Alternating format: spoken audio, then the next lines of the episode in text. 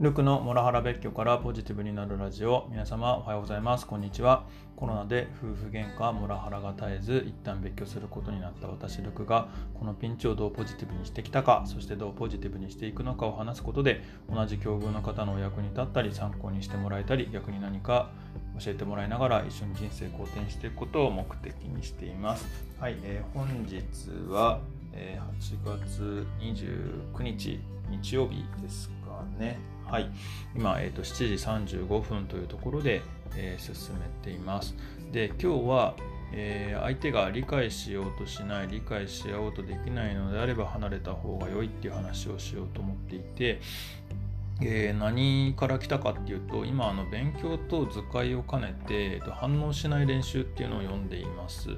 あのめちゃめちゃベストセラーの本なんですけれどもで後日、まあ、この、まあ、図解っていう感じでまとめっていうのはあの出していきたいというふうに思っているんですけれども読んでいる中で、えっと、気になったポイントがあったのでちょっとそこを切り出してお話しできればなっていうふうに思っています。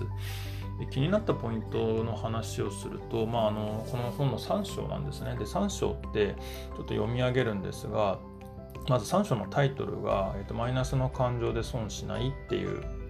えー、タイトあの全体の章なんですね。でその中で、えーといくつかあの 3, 3章の中でまた1章2章3章っていうべきなんですかねちょっとあの部が分かれてるんですけどその中で、えっと、2つ目のパートで、まあ、困った相手とどう関わるかっていう話があるんですね。あの私もそのハラスメントっていうのの、えっと、なでしょうね被害経験っていうところがあるので、まあ、ここ特に取り上げたいなっていうふうに思ってるんですけども、まあえっと、この流れがま簡単に言うとまず1つ目相手のことは判断し,、ま、しないようにしましょう。で2つ目過去は忘れましょう、えー、記憶を相手にするのはやめましょう。で3つ目相手はいつでも初めて会った人として、えー、接しましょう。で4つ目、えーと、その人と一緒に理解することを心がけましょうっていうことでまああのーまあ、本当この流れで話が進んでるんですが、まあ、簡単に言うと困った人との、えー、と困った過去にはとらわれず次に会う時は初めて会った人と捉えて一緒に理解することをゴールとするっていうのが、えー、とここで書かれてる話ですただ、えー、とこの文脈の流れの中で、えー、ととはいえっていうところがあって、えちょっと引用したので、えっと、文章を読み上げます。まあ、要は、一緒に理解することをゴールにすることとしたにもかかわらずっていうふうに言う流れなんですけれども読み上げますね、えっと、もし相手が理解しようとしない聞こうとしないのならそれはもはや関わる意味のない相手なのかもしれません。どのような関係であれ一方的な苦痛に耐えなければいけない関係は存在しないはずだからです。という、えっと、文がありましたと。でまあ本当あの要は一緒に理解しようとあのここまでやっても相手が理解しようとしないのであれば、まあ、その相手と関わる必要はない。離れた方が良い。一方的な理由にあ一方的な苦痛に耐える理由はない。っていうのがこの本で、えっと、言われていてそうだよなって思ったんですよね。であの、まあ、ちょっと来週かまあちょっとなんか伸びそうなんで再来週、まあ、少なくとも9月のどこかであの一旦協議しようっていう話になってるんですけれども、まあ、そこが何でしょうねあの理解し合うっていうスタンスが持てるか持てないかの、まあ、最後の判断だなっていうのは正直判断ポイントだなとは正直思っています。でまあ少なくとも、まあ、同居時代においてあの理解してほしいをぶつけられて、まあ、理解しようとするは全くなかったなっていうふうに私は感じてます。まあ、この本曰くその過去のことをそうやってあの何回も何回も捉えあのなんでしょうね、えー、まあ、過去のことに反応して、えー、怒ったり悲しんだりするのはよろしくないっていうふうには言われてるんですけれども、まあ、ただ、えっと、何に反応してるのかを理解するっていうのは大事なことでありまあ私もこうやって、まあ、過去のことを書いてるのは、まあ、囚われてたらダメだけど理解しに行くって意味ではいいのかなってこの本を読んでて思いました。まあ、で過去のことの判断を引きずるなっていう話なので、まあ、一旦その協議のタイミングで今対峙している私の妻は、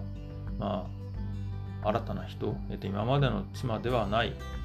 かもしれないっていうあの気持ちで、え接してみたいなっていうふうに思っています。なので私がそういうふうに捉えて対応してみようかなとは思っていて、まあ、ちょっとできるかどうかっていうのはまた別問題ですけれどもね。あの怖くなっちゃうっていうのはやっぱあると思うのでまた相手が、え私を理解しようとするっていうことを、え、できるかどうかっていうのを、え、見てみたいというふうに思うし私もその相手は初めての人である心は揺らぐものだから、えー、変わるものだから、えー、半年前の彼女と今日の彼女は違うっていう気持ちで、えー、競技には臨んでみたいなっていうふうに思ってます。でもまとめに入っていくんですけど、まあ、今日紹介したこの反応しない練習っていう本なんですけど、まあ、本当ベストセラーであの他にもすごいいいこといっぱい書かれています。で、まあ、私自身もちょっとまとめようとは思ってるので、まあ、それがどんくらいかな、まあ、早くて来週、遅くて再来週ぐらいにはちょっとお見せできるといいなっていうふうに思ってるんですけれども、まあ、ただ、えっと、まあ、本当いろんな、えっと、人もまとめてたりとかしてるぐらいいい本でおすすめなので、まあ、もしよければぜひ興味持っていただけたという方は、え読んでいただければいいなというふうに思ってます。で最近なんだと思うんですけれども Kindle Unlimited にも対応したんですよね。なので、まあ、入ってる方はそれで読んでいただくのもいいと思いますし、まだの方は、えっと、この機会にあのぜひアンリミテッドを、えー、ご検討いただくのもいいんじゃないかななんていうふうに思っています。はい。で、まあ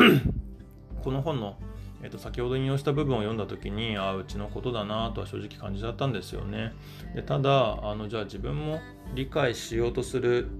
あのー、スタンスだったかっていうと、ぱりちょっと攻撃が強すぎてあの逃げてたっていうのもあのもしくは耐えてたっていう感じで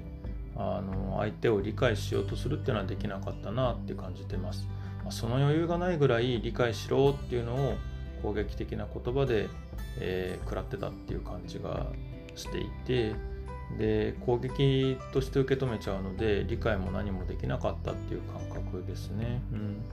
まあ、理解し合えるところに戻れればまあ、もしかしたら希望はあるのかもしれないなとも思いつつまああのせっかく競技っていう場があるのだから、まあ、そこはあのポジティブにそしてあの実りのあるものにしていきたいっていうところで、まあ、あのどこまでいけるかはさておいてでも、まあ、まずは自分が変わってみる、えー、と相手のことを、えー、新しい人として捉えてやってみる。そして今は判断しない。っていうことで、えー、やっていければと思いますし、まあ、競技の準備が、まあ、遅かれ早かれ競技が来るのでちょっと自分が、えー、説明できるようにちょっとフラットな気持ちで説明できるように僕の僕は今こう考えてますということを